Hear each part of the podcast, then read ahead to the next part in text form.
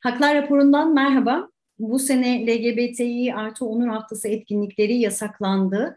Etkinliklere izin verilmedi. İstanbul'da da geçen hafta yapılan yürüyüşte polis müdahalesi vardı. Sosyal Politika, Cinsiyet Kimliği ve Cinsel Yönelim Çalışmaları Derneği'nden hem alanda olan hem de gözaltına alınanların avukatlığını yapan avukat Umut Rojda Yıldırım bizlerle birlikte LGBTİ artılara onur ayı yasağını tehditleri ve gözaltıları konuşacağız. Umut merhaba, hoş geldin. Merhabalar, merhabalar İdem, hoş bulduk. Teşekkürler. Biz teşekkür ediyoruz yayınımıza katıldığın için. Şimdi Umut, pazar günü İstanbul'da yapılan onur yürüyüşünde e, en az 200 kişi gözaltına alındı. Neler yaşandı? Bununla bir başlayalım mı? E, tabii yani şöyle aslında 2015'ten beri zaten hem İstanbul'un hem Türkiye genelinde onur yürüyüşlerinin yasaklanması pratiğiyle biz karşı karşıyayız. Bu yabancı olduğumuz bir durum değil. E, ama bu sene e, ekstra ve farklı olarak gözaltı sayımızda çok büyük bir artış oldu. E, geçen sene yanlış hatırlamıyorsam 40 küsür kişi gözaltına alınmışken bu sene 373 kişi gözaltına alındı ve bunların 36 kadarı çocuk, 18 yaşın altında çocuklar. Geri kalan kısmında e, yaklaşık 340 e, kişi de 18 yaşından büyük kişiler. Bu yani bize aslında şunu gösterdi. E, LGBT artılar için hala belki adı konmuş, belki adı konmamış bir savaş ilanı var. Bir OHAL ilanı var aslında yani. Bu sadece toplantı ve gösteri yürüyüşleri hakkının ihlali gibi böyle basit bir mesele de değil. Yani eğer e, 373 sayısı bence önemli. Yani biz sanıyorum e, geziyi belki bir kenara bırakırsak Türkiye genelinde herhangi bir eylemde yani eylemden bir yürüyüşten en fazla gözaltına alınan insan sayısı bu miktar. Yani LGBT artılar bir e, rekor kırdı. Çok da istemeyecekleri bir rekoru kırmış bulundular e, aslında. Ben o gün hem alandaydım uzun saatler e, evet. e, gözaltı takibi aslında ihlalleri takibi için hem de aynı zamanda İstanbul Emniyet'teki ifadeleri de eşlik ettim arkadaşlar. Yaklaşık 26 saatlik bir mesaim oldu. E, yani aşağı yukarı. Evet yani sayı çok korkutucuydu e, gerçekten ama e, dediğim gibi yani hani adı konmuş ya da konmamış bir savaş ilanının aslında bir tık göstergesi bu 2020'den beri böyle daha da yüksek bir şekilde belki yaşadığımızı gördüğümüz bir şey aslında. Umut peki birçok kentte de aynı zamanda onur yürüyüşleri yasaklandı. Yasaklama kararları hangi gerekçe esas alınarak verildi? Ee, şöyle yani 2015'ten beri çoğu zaman yasaklama gerekçelerin yazım yanlışları dahi aynı bir şekilde devam ediyor. Kopyalı yapıştır gerekçeler bunlar. Ee, bunun da sebebi şu çok genel gerekçeler. Yani 2911 sayılı toplantı ve gösterişleri kanununda yazan ve il idaresi kanununda yazan bütün gerekçeler yazılıyor teker teker. Genel ahlak, e, kamu düzeni, Covid ile beraber halk sağlığı, e, anlamsız içi boş gerekçeler. Mesela bu sene şununla da karşılaş. İşte çoğu zaman yine bununla karşılaşıyoruz. İşte güya e, tehditlerin yaşanacağı, kişilerin korunamayacağı e, ve çoğu zaman bu tehditlerin ne olduğuna dair herhangi bir somutlaştırmanın dahi yapılmadı. Yani kanunda yazan aslında bütün gerekçelerin böyle virgüllü virgüllü virgüllü sayıldığı e, hukuki olarak aslında bir gerekçe olmayıp ama hani yazılı sadece bir gerekçelerden bahsediyoruz yani. Aslında hep aynı gerekçeler var. Genel ahlak, e, kamu düzeni, halk sağlığı gibi LGBT artıları aslında sanki bu ülkenin vatandaşı değilmişçesine onları farklı bir faunusa koyup Hatta bu sene şöyle bir şeyle de karşılaştık.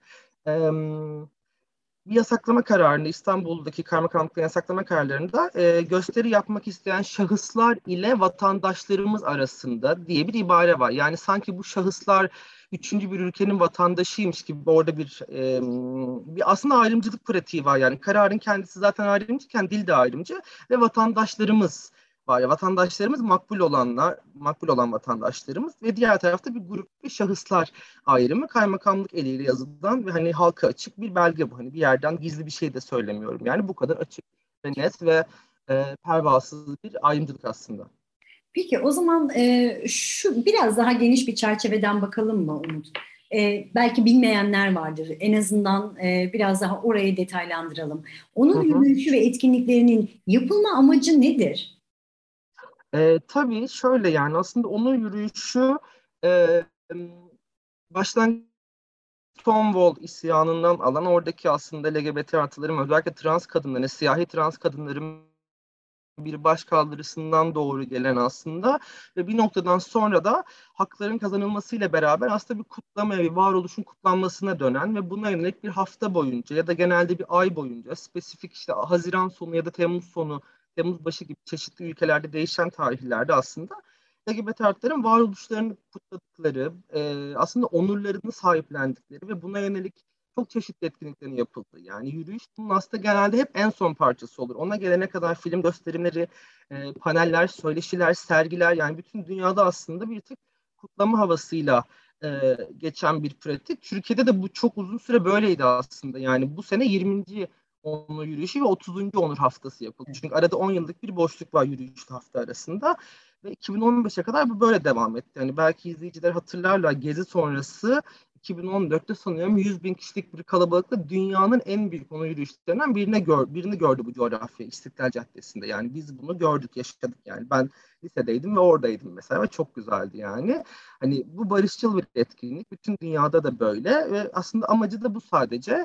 Ama 2015'ten beri maalesef ki yürüyüşler ve işte bu sene artık geldiğimiz noktada etkinliklerin dahi İstanbul'da ve aslında çeşitli bütün illerde yasaklanmasına varan e, bir durumdayız maalesef.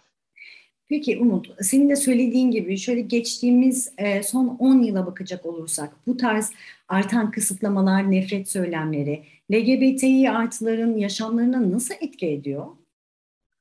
Ee, yani çok derinden etki ediyor aslında Didem. Hani bu böyle dedim ya çok basit bir toplantı ve gösteri yürüyüşünün ihlal edilmesinden bahsetmiyoruz burada. Yani gerçekten hani insanların var olma haklarının kamusal alanda görünürlüklerinin her şekilde ellerinden alındığı ve işte gökkuşağı bayraklarının artık tırnak içinde ele geçirildiği suç unsuru olduğu ve hani ne bileyim mesela dün işte bir konser varmış küçük çiftlik parkta ve gökkuşağı bayrakları alınmamış mesela içeri yani. Bu sanki yasa dışı bir örgütün propaganda aracıymış gibi bir şey var ve hani e, hayatın her alanında zaten ayrımcılığa maruz kalan ve buna dair koruma e, biçimlerinden mahrum bırakılan LGBT artılar var. Hukuki, hukuki olarak adalete erişemeyen LGBT artılar var. Hukuki olarak ayrımcılığa maruz kalan LGBT artılar var. Şimdi bu gerçekler ortadayken barınamayan LGBT artılar var. İstediği problemi var. Yani çünkü bu cinsel yönelim ve cinsiyet kimliği toplumun her kesimini çok yataydan kesen bir düzlem olduğu için yani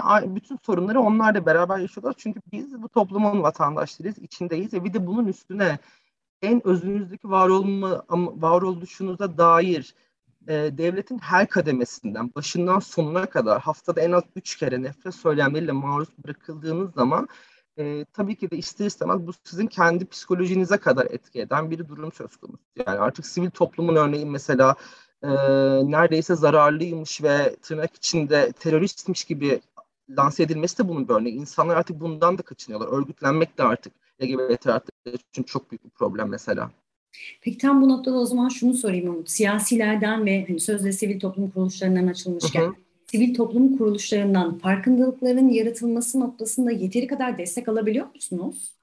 Ee, bu soruya çok net hayır cevabı vereceğim. Çünkü şu benim için yeterli değil yani. Tabii ki de belli partilerden sürekli yanımızda olan milletvekilleri var. O partilerde belli mevkiler olan insanlar var. Bunun bunu yatsımayarak o, o desteklerin çok farkında olarak bunları söylüyorum.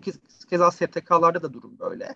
Ee, yani İstanbul özelinde konuşursak İstanbul Onur Haftası'nın ve onur yürüyüşünün yapılacağı gün belliyken, saklama kararı bir hafta öncesinden duyurulmuşken o gün pazar günü e, hiçbir e, partinin STK'nın, insan hakları örgütünün buna dair bir hazırlığı olmayışı, 373 gözaltı olduktan sonra İstanbul Emniyet Müdürlüğü'nde gerçekten bir avuç avukatın kendi emekleriyle, onların içinden biri olduğum için de bunu çok daha rahat söyleyebiliyorum. Emekleriyle aslında bir şeylerin yapılmaya çalışılması noktasında ben burada bir aslında bir ikiyüzlülük görüyorum. Çünkü yani bu şöyle bir mevzu bence. Yani altılı masalarda iktidara talip olup yeni bir Türkiye tahayyülü kuranların LGBT artılara dair söyleyebildikleri açıdan hiçbir söz yok ve ben şeyi kabul etmiyorum. Hani işte durun işte biraz bekleyin seçim gelsin. Bu böyle bir mesele değil yani. Kapalı kapılar ardından verilen desteklerin artık açıktan da verilmesi yanayım. Çünkü bu savaş açıktan yürütülüyor. Yani bu savaş çok açık bir şekilde yürütülüyorken sizin hala bir şekilde buna dair programınız olmayışı, onun haftasında bir tane böyle farkındalık postu atmanız, bir tane basın açıklaması çıkmanız bunlar yeterli değil. Yani bizim bir desteğe dayanışmaya ihtiyacımız var ve LGBT artıları sadece onun haftasında hatırlamak da değil mesela. Yılın geri kalan 51 haftasında da bir şekilde aklınızda olmamız gerekiyor. Çünkü biz yani Türkiye'deki demokrasinin geleceğindeki en önemli taşlardan birinin ben LGBT artıların özgürlüğünden geçtiğini düşünüyorum. Yani burası LGBT artılar özgürleşmedikçe, haklarını almadıkça hiçbir şekilde Türkiye'deki Türkiye'de böyle tam bir demokrasiden, tam insan haklarından bahsedemeyeceğiz. Bence bu kurumların da bunun farkında olarak bununla hareket etmeleri gerekiyor. Dayanışma çok önemli, çok mühim ama savaşın nefret politikasının geldiği bu aşamada artık kapalı kapılar ardında değil, artık gerçekten e, bizle beraber yürüyen kurumları, örgütleri görmek istiyoruz. Umut, son olarak bir soruyla tamamlayalım öyleyse. LGBTİ artılar konusunda biz toplum olarak neyi yanlış anlıyoruz ve LGBTİ artılar ne istiyor?